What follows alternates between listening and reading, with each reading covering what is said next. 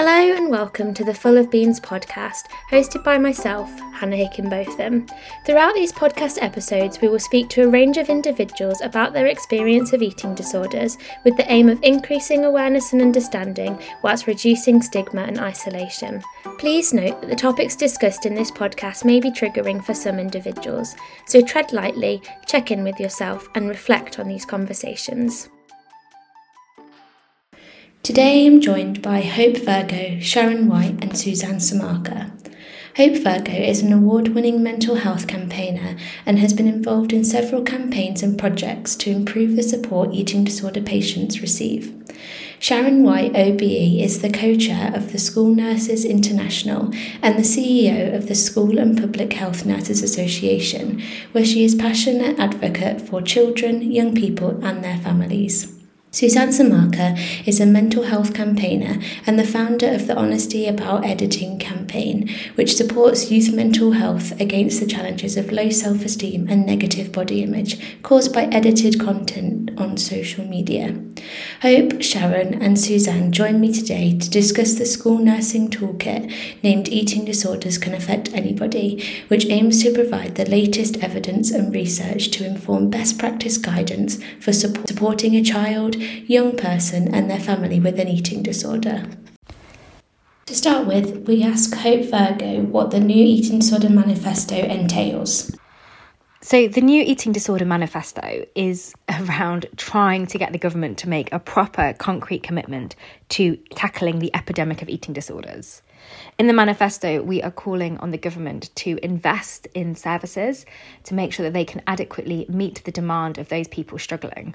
It's about moving away from BMI and making sure that regardless of what weight you are, you can get that support. We're also calling on the government to invest into research. We know with eating disorders that they have the highest mortality rate out of any other psychiatric illness. We know that recovery is really, really difficult. And we also know that there's just not enough research out there to actually inform services and best practice.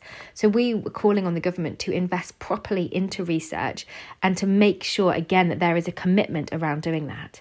With all of this, we need to have a time frame of implementation.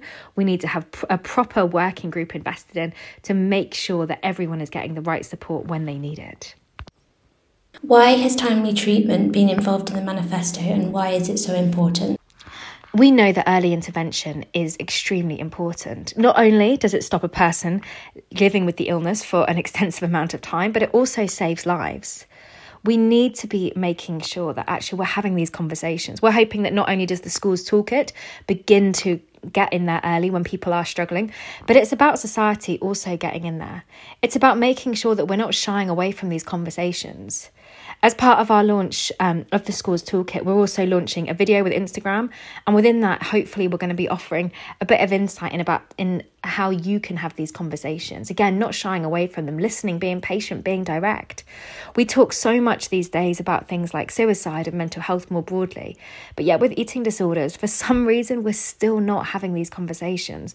We're still lagging behind, still fueling a lot of that shame and stigma, which is not allowing people to reach out for support. So we need as a society to make a commitment to be talking about these things, to think really practically about what we can do in our schools, in our workplaces, and in our communities to make sure people are getting the right support. Why did you decide to create the Eating Disorder School Kit and are similar projects going to be done for adults and workplaces? Schools are a really, really important place to be talking about eating disorders. We live in a society where we've completely normalised eating disorder culture. You walk around the playgrounds at school or sit in a canteen, and there's kids left, right, and centre talking about dieting, commenting on what each other are having, managing their calories. I spend a huge amount of time in schools working with young people, and pretty much every single child has these calorie counting apps, which is just not normal. It's just not okay that we have created a society where disordered eating is just okay. That's why we are launching this toolkit. We want to get in there early with young people to ensure that people can get the support they need. But we need to make sure that people realise that also adults get affected. For too long, the shame and stigma has stopped adults reaching out. there's this whole narrative that to have an eating disorder, you have to be a child or you'll eventually grow out of having an eating disorder. But more and more research is coming out at the moment showing that people actually develop eating disorders in adulthood. But also, we all know that you don't just grow out of an eating disorder. I've had an eating disorder since I was 12 years old. I'm now 32. And yes, I'm in a very good space in my recovery, but I didn't get this miraculous fix when I turned 18. That's just not how these illnesses work. We don't choose to be that way, but it's just what happens. That's why it's really, really important through the work that we're doing, but also looking broadly that we're remembering adults in this conversation. As part of the manifesto, we are making sure that actually adults get the same funding um, as children get, making sure that that funding is also ring fenced, putting that pressure.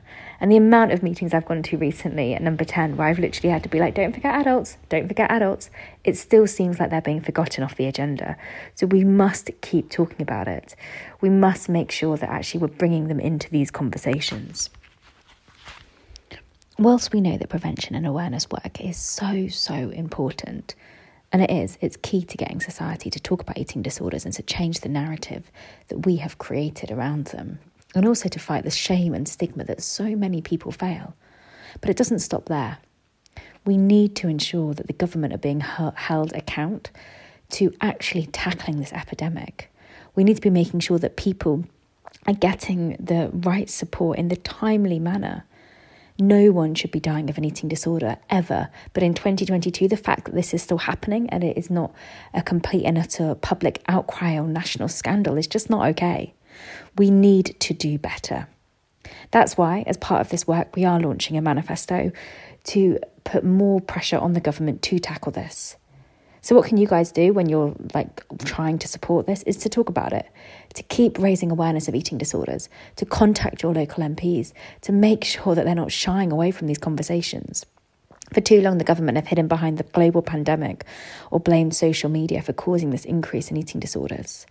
But actually, it goes much deeper than all of this.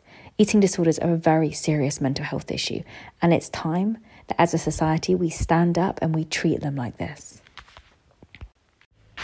I would really, really encourage you after listening to the podcast today to head over to the Dump the Scales campaign where you can find um, example letters um, that you can then forward on to your MPs, asking them what they are doing to, to support those people with eating disorders. The only way that we can change this and to make sure the government take this seriously is to make as much noise as possible. You can also see a little bit more about the campaigning work and the toolkit over on my Instagram, which is hope virgo underscore. And then we spoke to Suzanne and Sharon about the Creating the Eating Disorder Toolkit. Hello, Suzanne and Sharon. Hi, good morning. Hey, Hannah. How are you both doing? Very well, yeah, thank good, you. I think. Not bad for a grey a grey Wednesday morning in Yorkshire. That's when you know you're a southerner because the sun's definitely out today. It's a, a day for getting the washing on the line, especially in October. I did debate putting my washing out, but it's so windy that I'm terrified everything's going to get blown away. Yeah, there is that. Mine's currently in the tumble dryer. Oh, I don't have a tumble dryer. I'm, I've not got that luxury.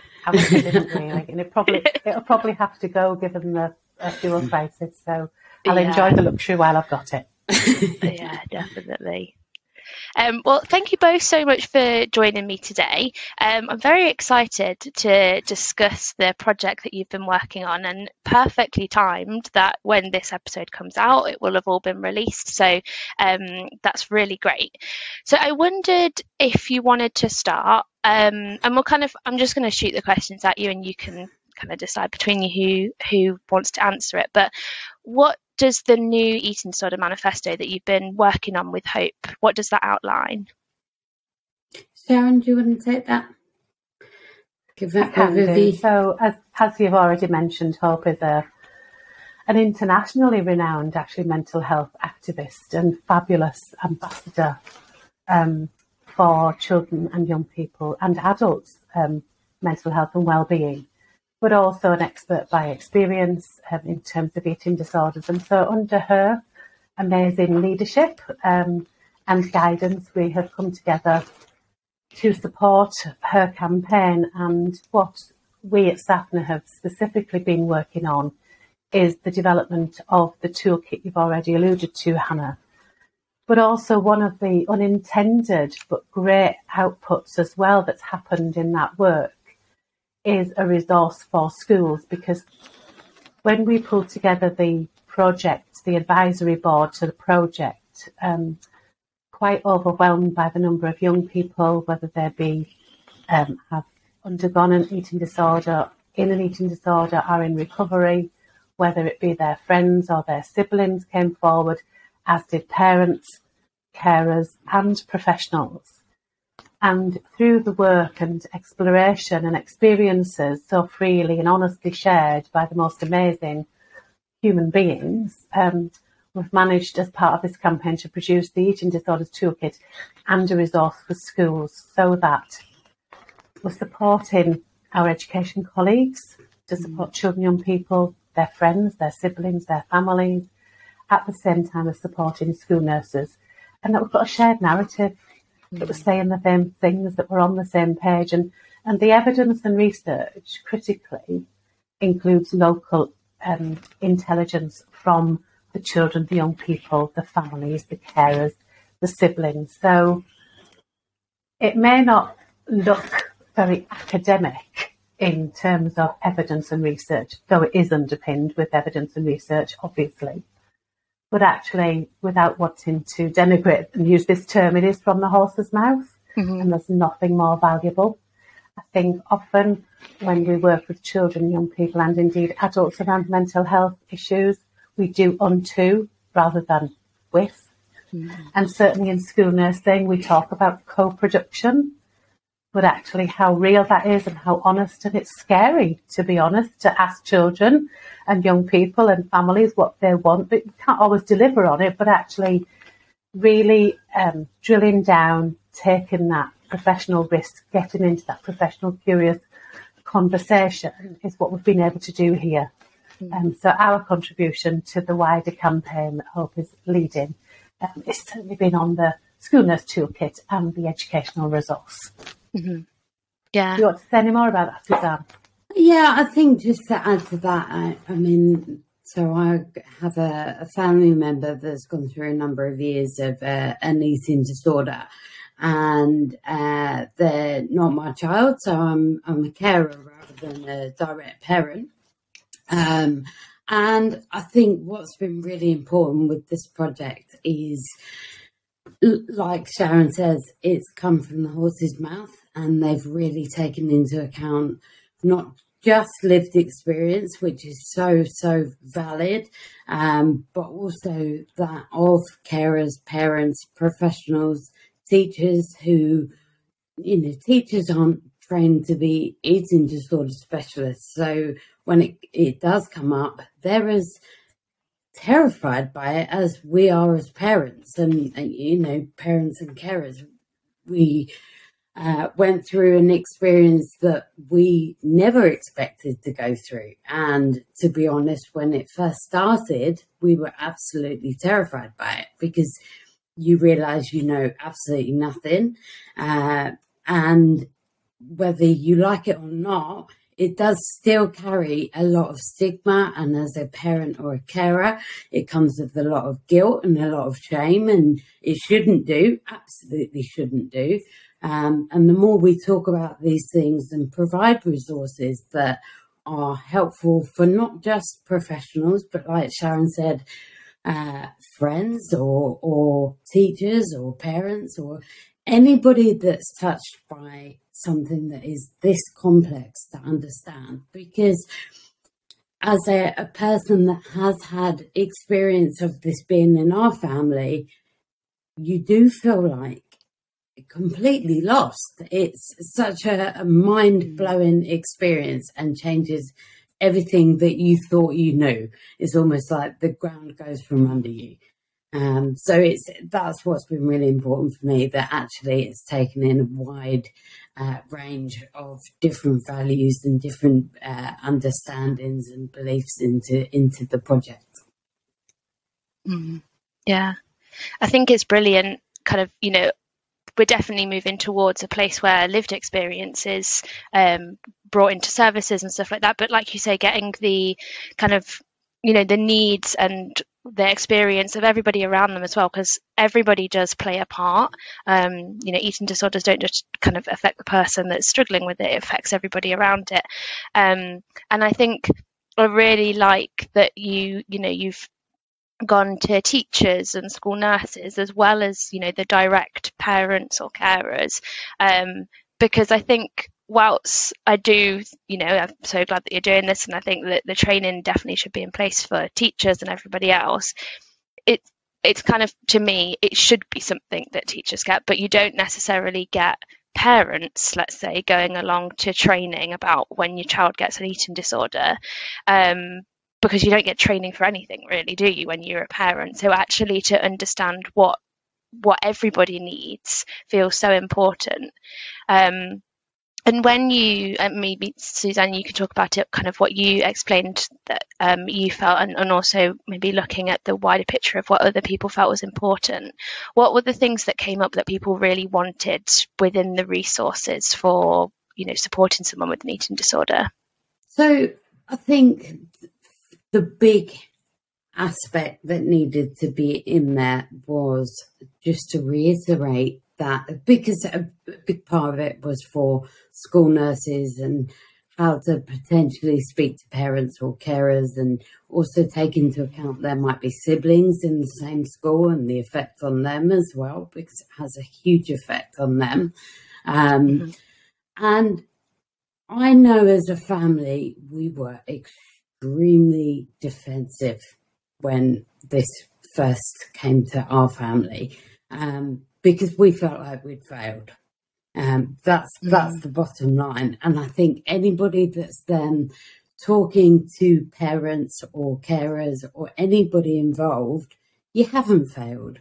The person hasn't failed. You know, it's nobody's fault, and collaboratively, they they can recover from this. And it's a case of talking. Talking is such an undervalued process, um, whether it be talking to somebody who is a friend or somebody who's a stranger, to be honest.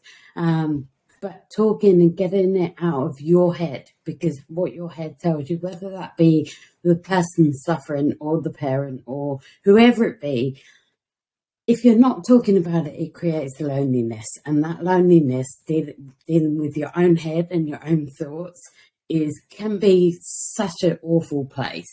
Um, but actually, if we're all we're all striving for the same goal, so if you're all talking to each other and, and being, you know, mindful of, of everyone's experiences and emotions at a point in time that emotions are hugely raised at this point in time we can all achieve the same goal and that's the the caring for the people that are suffering. You're absolutely right, Suzanne, that that was very clear from the carers and parents and indeed the young people.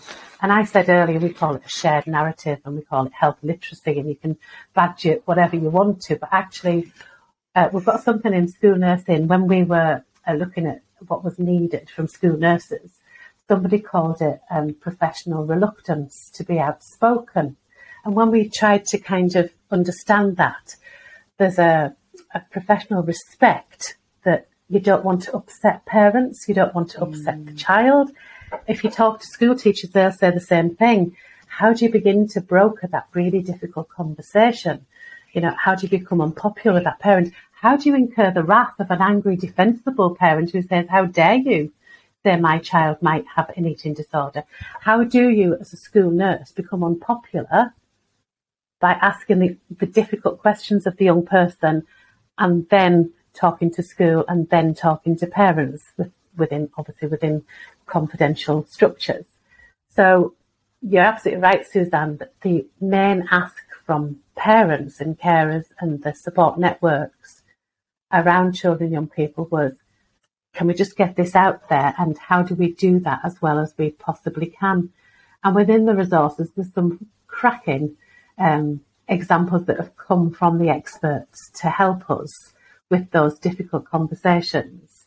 And that's what I mean about when I think some of our externals who might look at it might think, oh, research evidence based, actually, experts by experience is part of our research and evidence that it's it, it, doesn't fit in an academic framework often but actually this is the real richness and this is what will make the difference mm.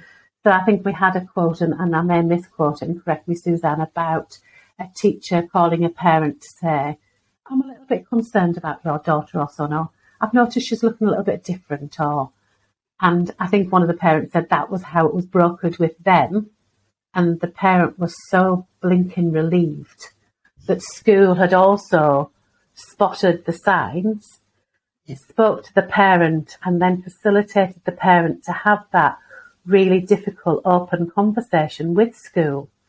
Um, that must have been really difficult, but actually was triggered by that professional confidence of a teacher mm. being professionally curious enough to say, actually, I'm a little bit concerned about your son or daughter. So um, I think you're right, you're right, Suzanne. It's, it's invaluable that part of the resources.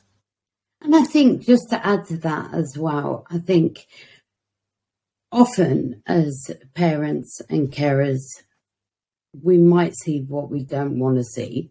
Um, we do see it, and actually, by then, uh, like you say, somebody in a professional capacity, whether that be a teacher or a school nurse, to share those concerns in the right way and also then have the support of how to do that helps us as parents because it's it is the last thing you probably want to admit. See you might have had concerns but you don't really well from my experience we had no idea what happens next. Um, so you don't really know what it means. So i think it's it's helpful for parents and it's helpful for teachers and and all of the school network as well. Mm, yeah, I think um, the idea of um, kind of providing that resource on communication that to me stood out as something really poignant because I think a lot of the time, you know, whether it's a parent, carer, teacher, school nurse, anybody, a lot of the time you mentioned the stigma kind of associated with eating disorders suzanne and i think a lot of the time there is so much stigma that people are almost terrified to say anything so they don't say anything. And you know as you've just explained there if someone's spotted that something might not be quite right i would say that you know they have a, a position there to say you know how's everything going or whatever. Um, but i wanted to ask you maybe to be a bit controversial um, because it sounds like a, a, a wonderful situation where a school nurse spots something from their training and reaches out to a parent and says, you know, a bit worried, and, and the parent says, oh, yes, same, like, thank you so much.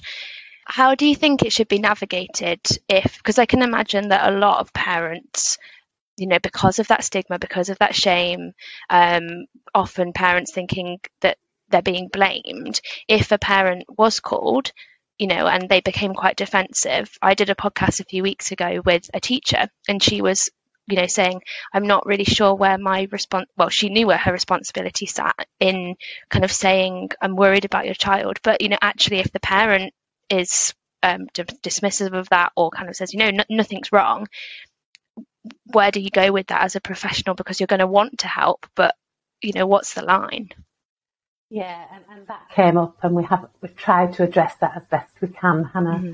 and it's not new for school nurses this it's not just about eating disorders there are many issues that children young people come to share with us or that the, the teachers refer to us or we get involved in um, where it might be controversial or, or difficult to hear mm-hmm.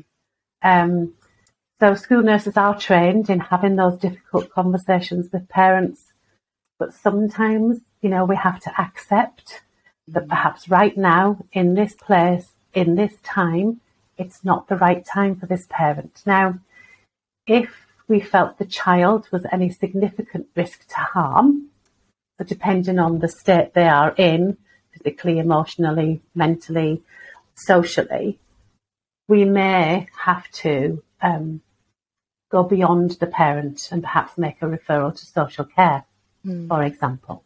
So if it was loosely couched in safeguarding, if we felt that child was at risk or posed a risk to anybody else, then we would use our um, processes to to do that. However, in this situation and in all situations, we should be working in partnership with parents as much as we possibly can. Mm.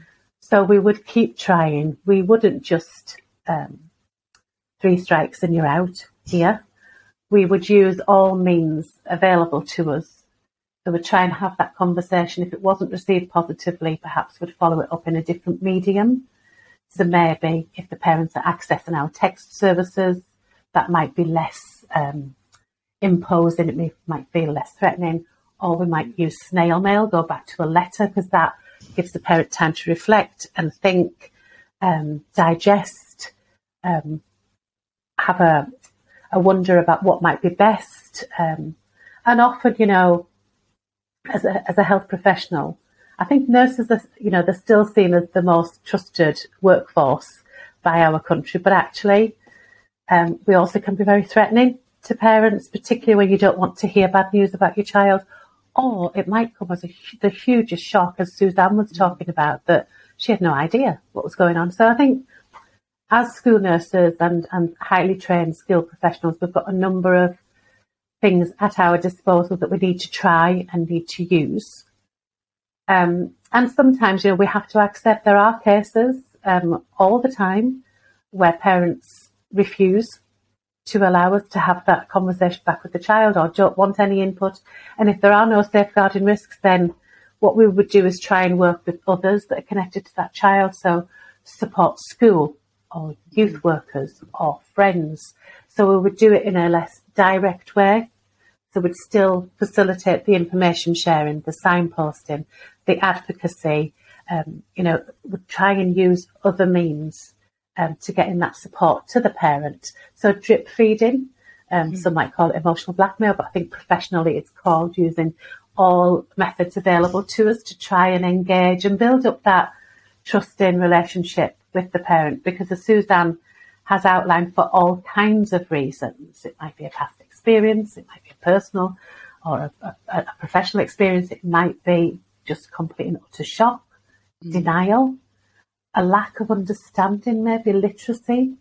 You know, are we talking to the parent in a way that they understand, in a language they know?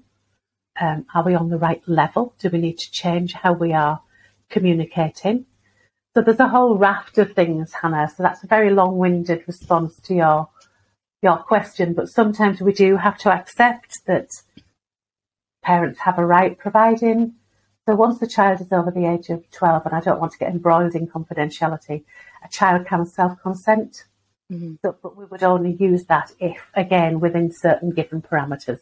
We would always aim, and particularly around something like eating disorders where it needs full family cooperation mm-hmm. and full school cooperation and school nurse cooperation. We need to at least triangulate our efforts to get the best outcomes for the child or young person. I think you made a really yeah. good point there as well, Sharon, around time. Um, so, especially for parents, I think um, being told something and your reaction might be one way, and then you might go home and sit on that for a week, and it won't leave your head for that week and how you then deal with it or how you're then approached again by support services or school nurse uh, services will land very differently perhaps to the first time. Um, so it's absolutely around time and uh, where where that person might be in that journey of acceptance, if you like. You're absolutely right, Suzanne. I think you know we talk about uh, working with young people where they're at. And I think we, we also need to do that with parents and carers. You know, I've been at the receiving end of a phone call from a health professional about one of my children. I was absolutely incandescent with rage yeah. for all kinds of reasons. But actually, when I had time to reflect, it was more about me having not seen that in my child. It was nothing mm. to do with the person portraying the information. It was how the heck did I miss that? and it, all my emotions were around my response to that. And when I try to unpick it, like you say, Suzanne, when you sit and try and reflect and assimilate what's being said about the child in your care, you know, there are a number of outputs, but for most parents, once they've had that time, they're very grateful to come back and say, okay, I hear you. What can we do? Yeah. Yeah, definitely. I kind of want to ask what from you know the research that you've been doing and stuff where you sort of saw the school nurse's role um, because you know it sounds there's a big picture here you know you've got the identification potentially speaking to the parents supporting the parents supporting the child you know is that something that is going to be expected or is expected or because that feels like a lot to take on. Um, but I, I also think, you know, then maybe signposting to services and stuff, but services are overworked. So have you thought about how it's all going to fit in together to make sure that the person's getting the right support? We have, Hannah, and I will just name the elephant in the room that we've had a disinvestment and lost over 30% of the school nursing workforce in wow. the past five years.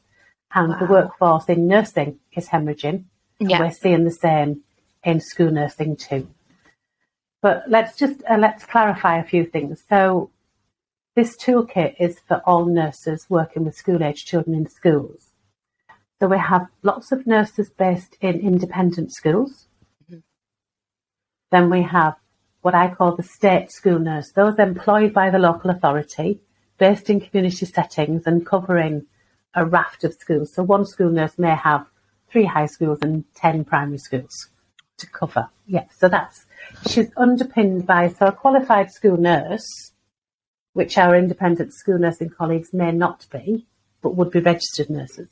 A qualified school nurse is postgrad um, and often at master's level now. So she would lead the team, and then under that would sit staff nurses, nursery nurses, healthcare support workers, and admin. So although she'd be the named nurse for all those schools, she wouldn't be expected to do all the work in those schools. So the role of the state school nurse, and it does cross over to our colleagues in independent schools too, is to prevent and protect. Mm-hmm. So the public health role is to do the health education, the health promotion, the prevention through all of that work. So healthy eating, healthy lifestyles, influencing the food policy at schools, working with the governing body, working with the uh, school meals, uh, looking at vending machines, having, you know, lovely healthy snacks for children available, access to water. So that would be like the framework of the school nurses work. Um, and then as the children progress through school, um, they should be seen at reception, year six, mid-teens and post-teens. They should be the four health needs assessments that are offered by state school nurses where you would um, assess the child's health in partnership with the parents up to year six and then just the young people after that and work out what's going on. So it would be much more of a reactive service. You've got the preventative public health role, then you've got the reactive, but it could be at all kinds of levels. It could be if you've got a young person who's worried about their weight, and it might be that they're overweight or underweight. So you'd unpick that with them. For most of them, it would be guidance, advice, support, resources, signposting. For some of them, there'd be alarm bells ringing. Okay, and that would require a different response. That would might require referral. It might require um, support around self-esteem, mental health issues, building trust and relationships to allow that young person to tell the full story, and then that would trigger a different response depending on the level. So if it was low level concern, we're trained to a level where we could do those brief, we call it brief interventions and motivational interviewing in the trade, but would work at that lower level of mental health issues, offer support, advice, tools, would test out some tools to work with the young person. It could be a food diary, for example. Uh, it could be um, joining a, a, a, some activity or something. Um, so we'd work at that low level. When we get to the medium level, we need to recognise our competencies and our specialist skills and then we need to be looking to where else we could refer at that point. Now, you're absolutely right, Hannah, that you know some areas in the country for child and adolescent mental health services, the CAMHS, have a waiting list of a year to be assessed. But even when children are assessed now, we've got children waiting for a year to be seen. And we've got a very precarious situation at the moment where School nurses know they should not and will not act beyond their code of professional conduct. However, with their duty of candour as a registered nurse, they cannot abandon those children either. So we've got a huge potential uh, bubbling issue here that is fragile and very concerning. I think for our school nurse colleagues in independent schools, they often have more time to have eyes on those children because they're based, whether they're the residents or not, they're based in the school. And we do have a growing number of schools, state schools, employing their own nurses as well. But if we talk about our colleagues in independent schools, so they have opportunity to do be involved much more in the health education, health promotion curriculum. They have much more opportunity to be visible, accessible, and confidential. So they can be around on the corridors. They can have a, I mean, state school nurses offer regular drop-ins, but you know they've got an open door in independent schools. I know our school nurse colleagues will complain about the queue, um, but they've got an open door. They often have a medical base where children will go for all kinds of little worries and niggles, but also, you know, real complex issues. So I think for our independent school nursing colleagues, um, they have more opportunity, in answer to your question, Hannah, to be visible, accessible and confidential so the young person can spot you, work out you're a nurse, suss you out, test your trust, build up the confidence, talk to the mates, see what she said. Did she tell the mum? Did she tell school? Did she keep your secret? What did she do? You know, or he do? Were they worth the salt? Will they deliver on the goods? Will she just give me two paracetamol and send me away? Or is this is this person really good for me? They can do that much more when you've got a nurse based in school.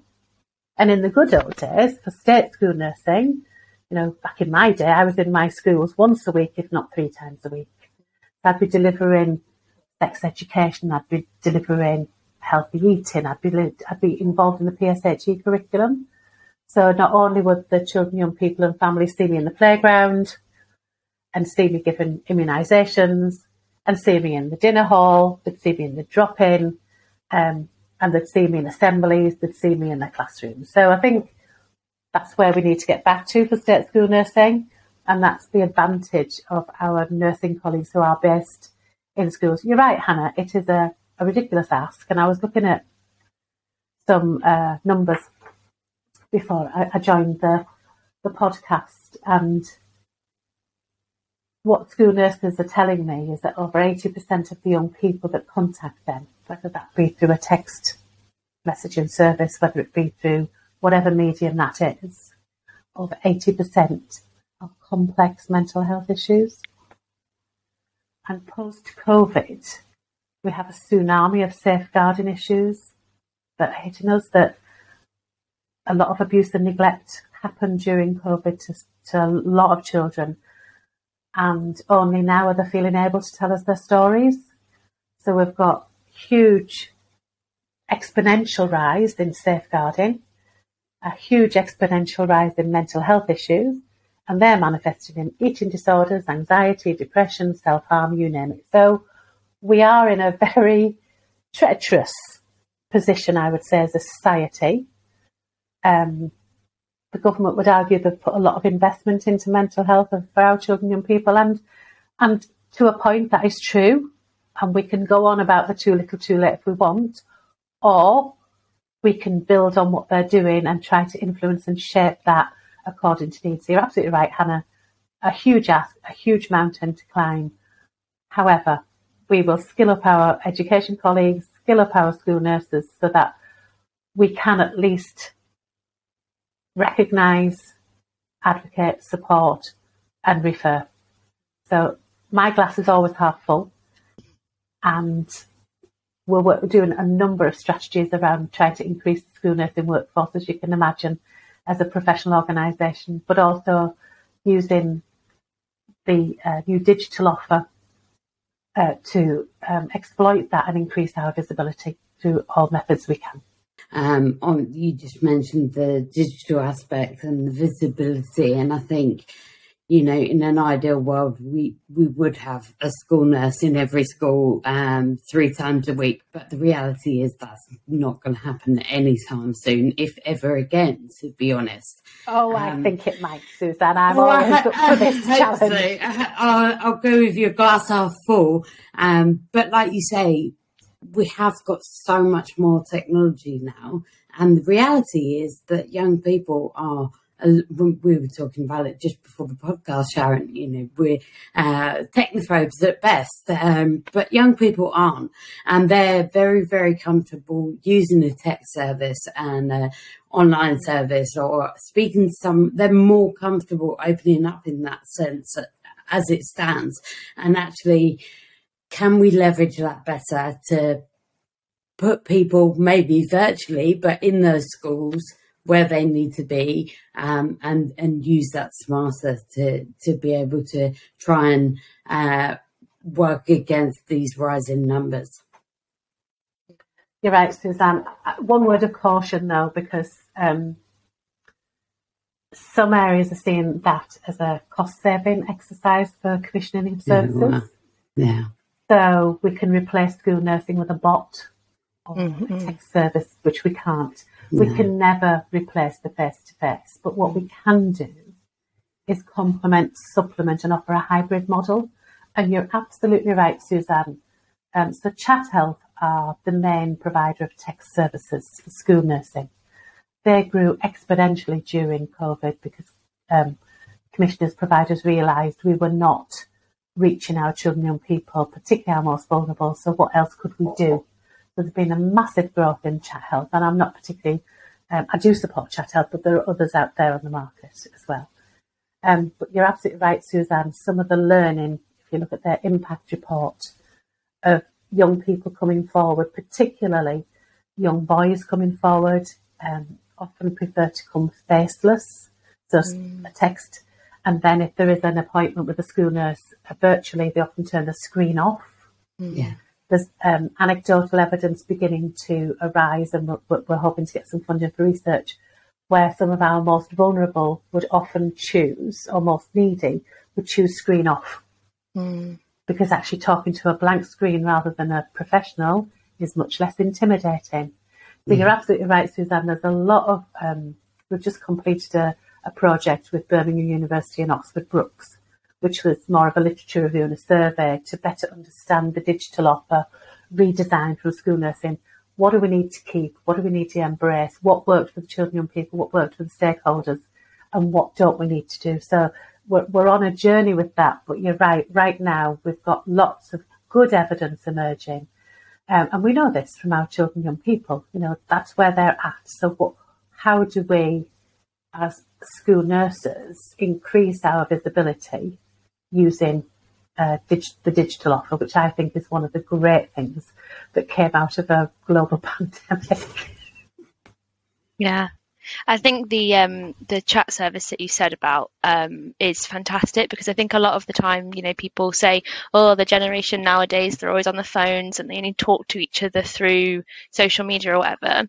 Um, which, yes, you can complain about and say that it's not good, but equally, I think the fact that there's been that grasp and now there's a, a service that aligns with that yes. that's incredible because you can't expect somebody that you know if they do only socialize on their phone they're not going to go to somebody in person and tell them about all their worries um, so i think that you know that sounds a brilliant thing to me yeah. um, i was just wondering in terms of um, like educating maybe the the children or the students um, because I know personally for me when I um, had my eating disorder I was at uh, secondary school and the person I went to was my PSHE teacher because she was the one that taught me about you know, she she mentioned an eating disorder, so I thought, hmm, maybe she'll know. And then she passed me on to the school nurse. So, it within this is there sort of a plan for for teachers to be trained and to be providing education to the students as well. Sure. I mean, we have mentioned, we have referenced that in the resources. As you know, in these days, Hannah, you can't be prescriptive about what training teachers should have, but mm-hmm. we have said they need to be trained. Mm-hmm. I think um, it's a very fine line, isn't it? You know, just as I couldn't teach maths, should we expect our maths teachers to teach kids about mm-hmm. about sex and about eating disorders?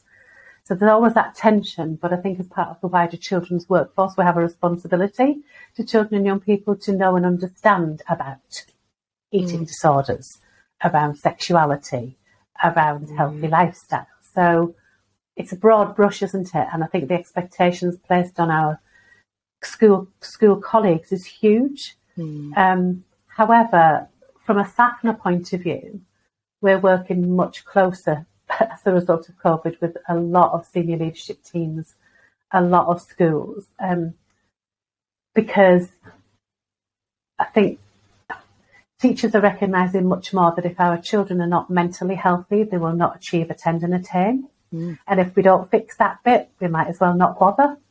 And so we're working much closer across the children's workforce that would go for social care, health education, the voluntary sector, but particularly from a SAPHNA point of view, we're working with many more schools and many more organisations that provide the education to schools, such as TES or Educare or Creative Education or whoever that might be.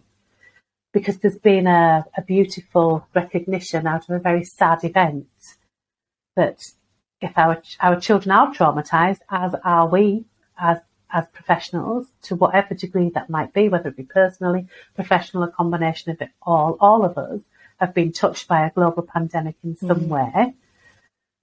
But actually, how do we all help make that better? We're in this, we're in the same situation.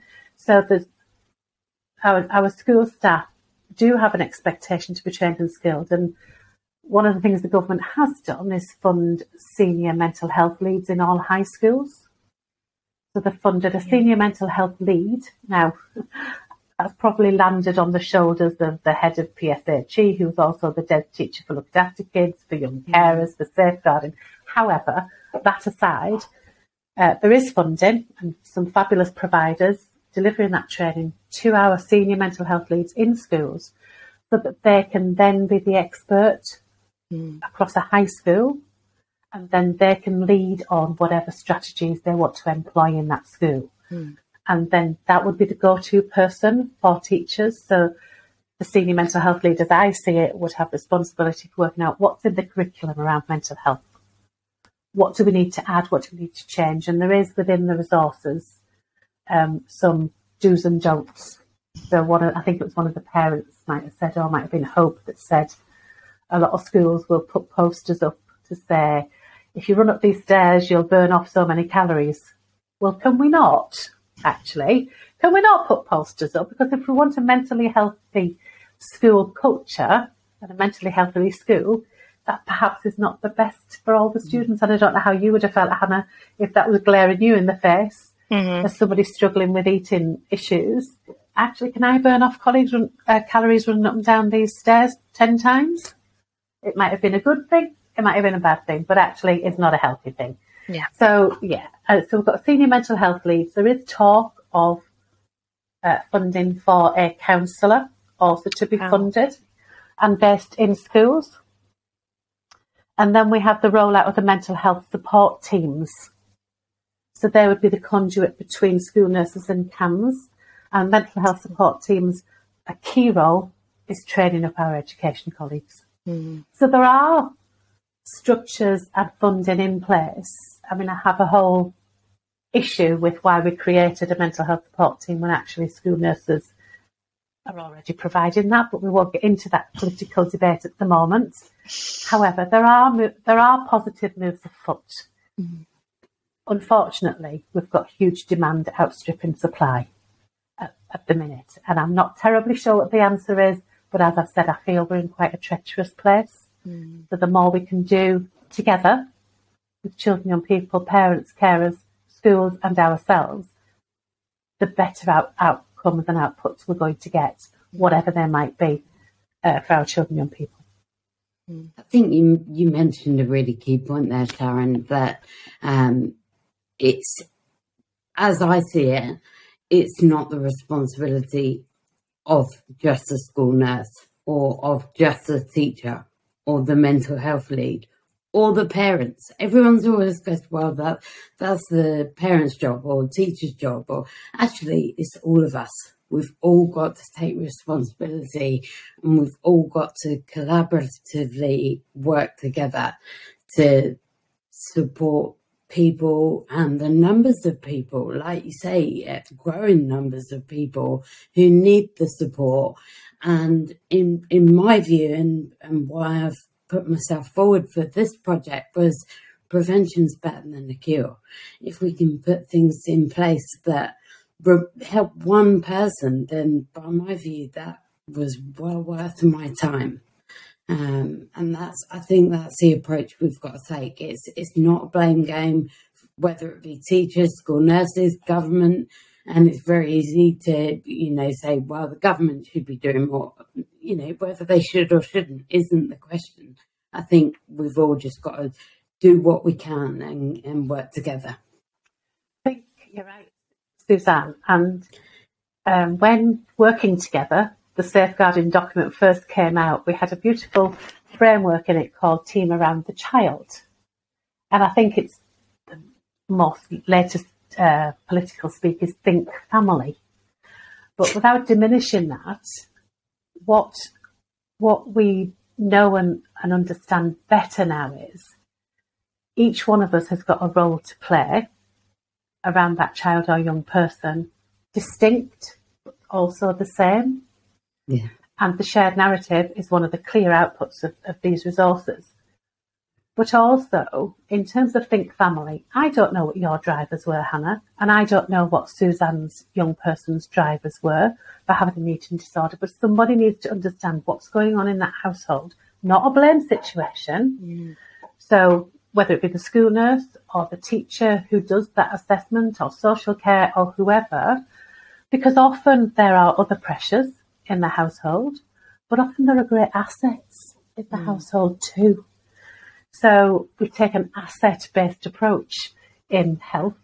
Um, sorry, I'm talking a load of jargon, but I'm trying to make sense of it. So if a school nurse went to, was allowed or invited by the parents and carers to your house, for example, Hannah or Suzanne, and sat with the carers and the young person and brokered that very difficult, challenging, emotional conversation to get the cards on the table using all their skills, then what's going on in that household? You know, have we had a bereavement? Have we had a separation? Have we had a loss? Have we had a redundancy? Have we lost our home?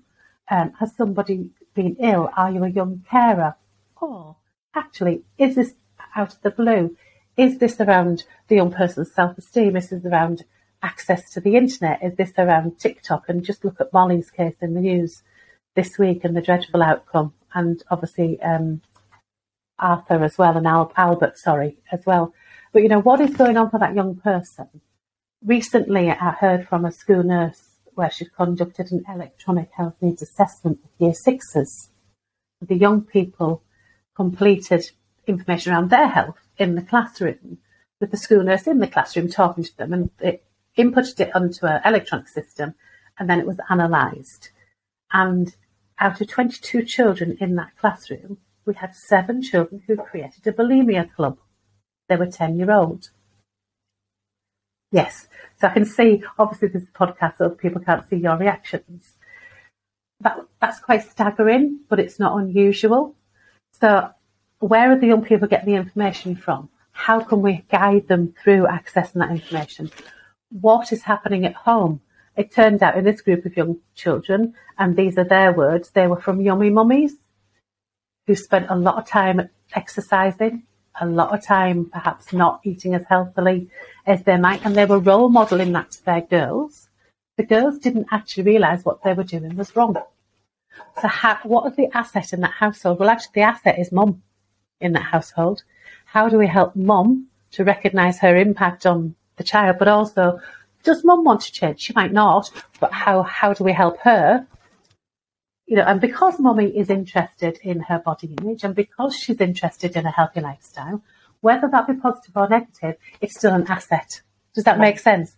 So we need to understand what's going on for that child in the context. But you're right, Suzanne, that that, you know, I call it a triangle. It might actually be a diamond or a star, but whatever it is, it is about prevention. It is about getting back to education, health promotion, health literacy, or whatever jargon is trendy. But also, here's the early spotting of the signs.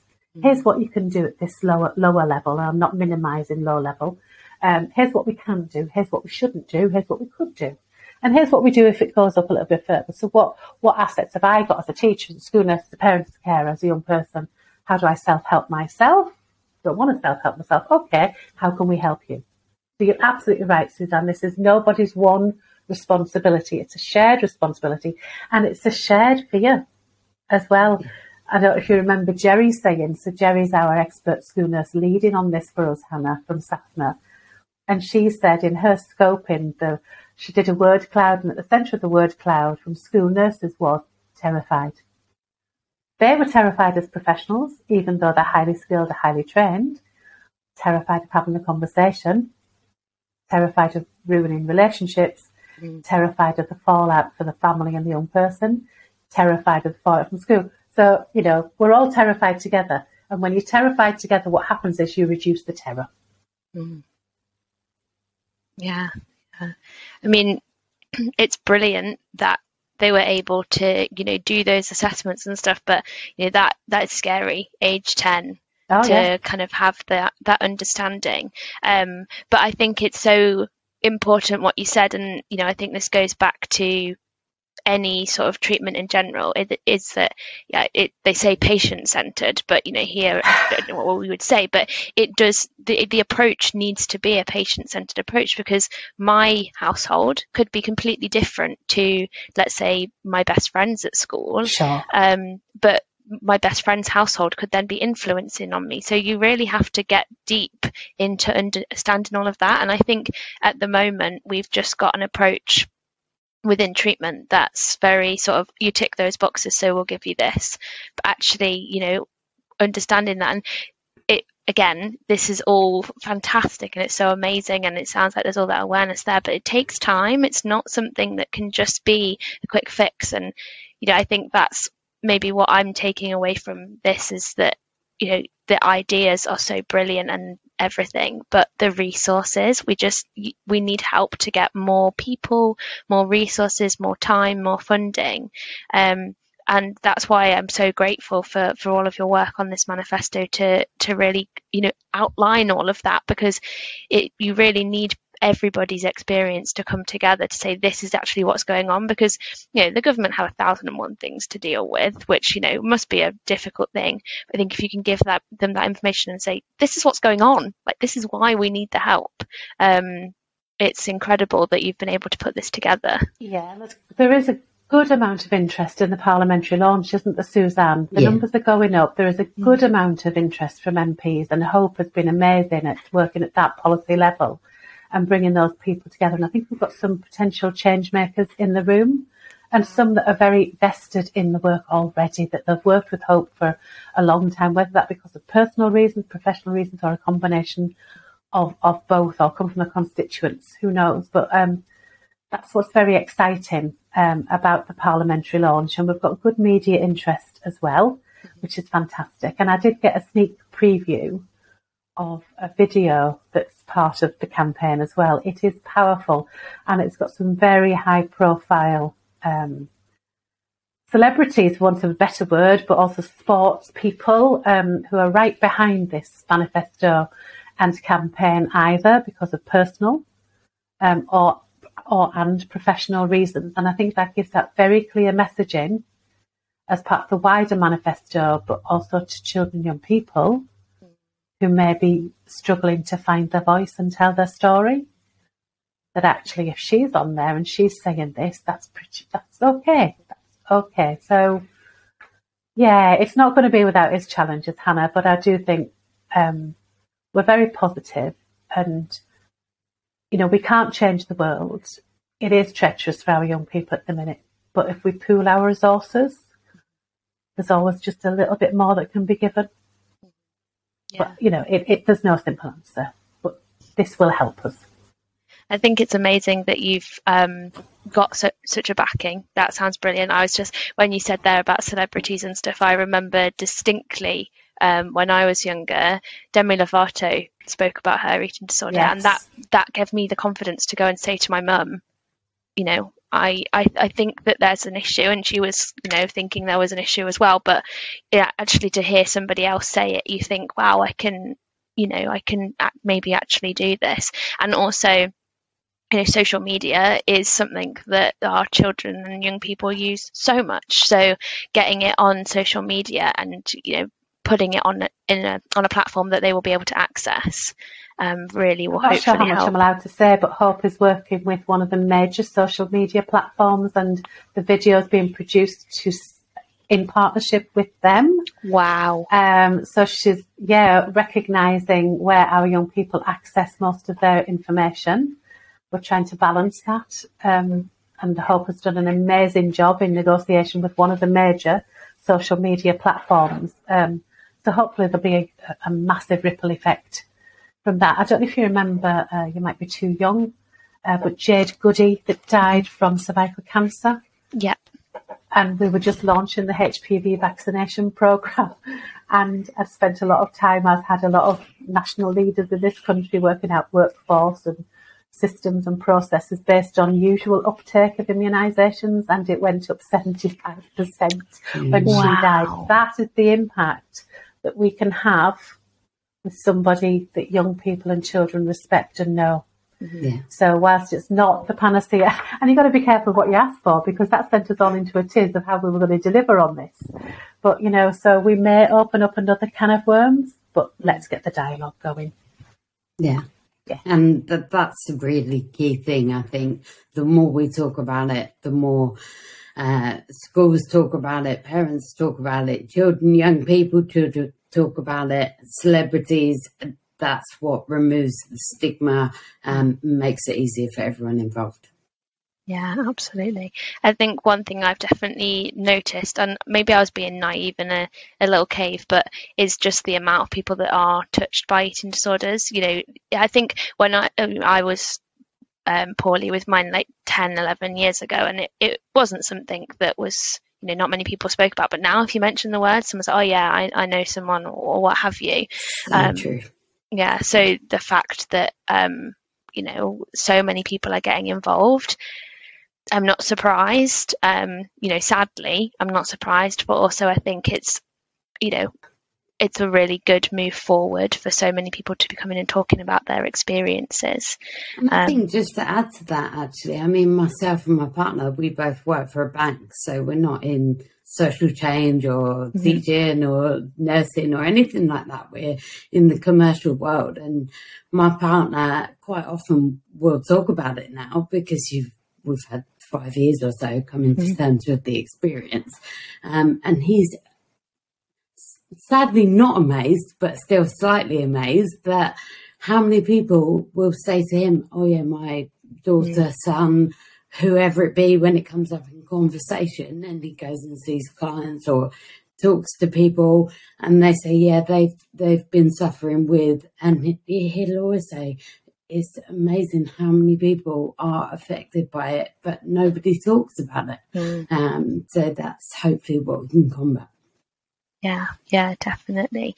And I do think as well, um, you know, obviously the, the work you're doing in schools is absolutely amazing. I think the workplace is also a place that needs to be um, worked on in terms of speaking more openly about this sort of thing because, um, you know, I had to take time off work for it and it was it was it was horrible. Like I didn't want to tell anybody, and that's as somebody that is so public on social media doing this podcast. I thought if if I can't, and I am so articulate with you know saying it now because I say it every week on this podcast, what is everybody else going through? But workplace almost breeds the diet culture. I think worse than anywhere else in society.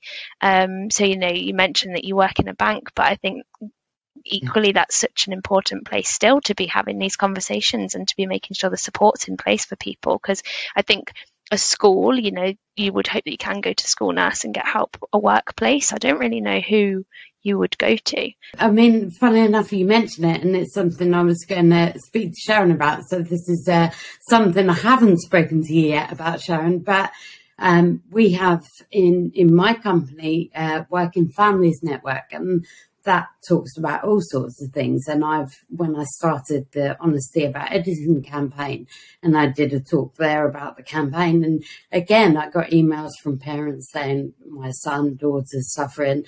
Um, you know, and again, it's something where those parents feel they haven't got anywhere to go. Mm. Um, so the toolkit, uh, not the school, not the nurses toolkit, but the uh, toolkit that we've made for teachers and other people is that something we can share with corporates if they have got a family network, something like that? Because actually, it is a resource where it can be helpful or at least help signpost to the right resources and so on. I can't see why not, Suzanne, because we're trying to reach as many people as possible and it's going to be posted um, on the SAPHNA website.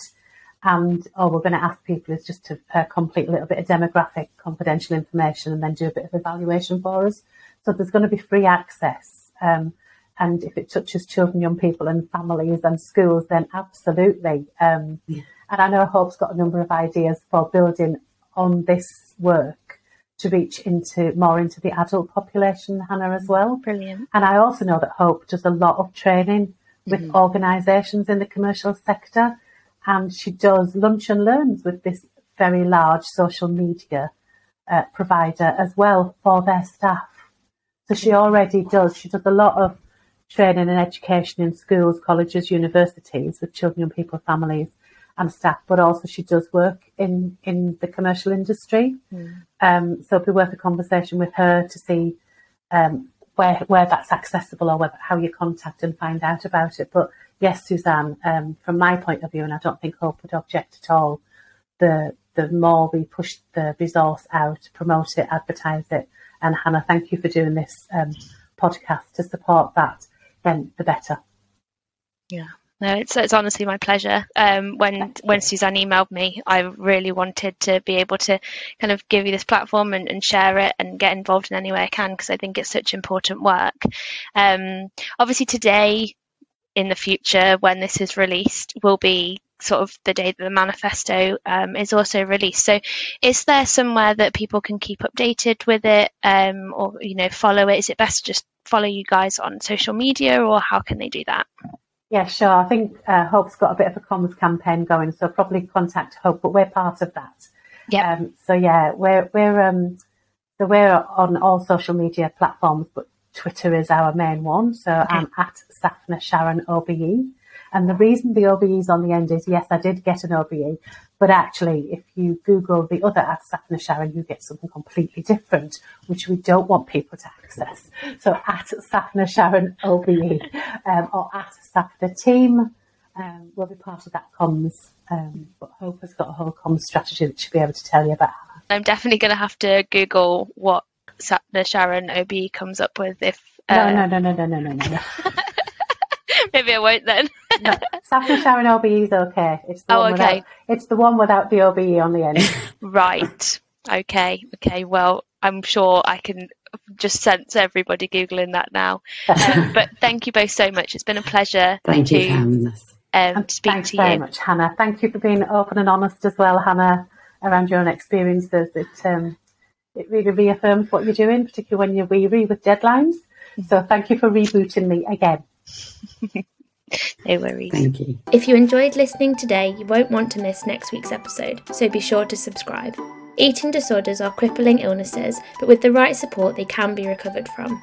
We really hope you enjoyed this episode, but if you require more support right now, please look into charities such as First Steps and Beat for support or talk to someone you trust.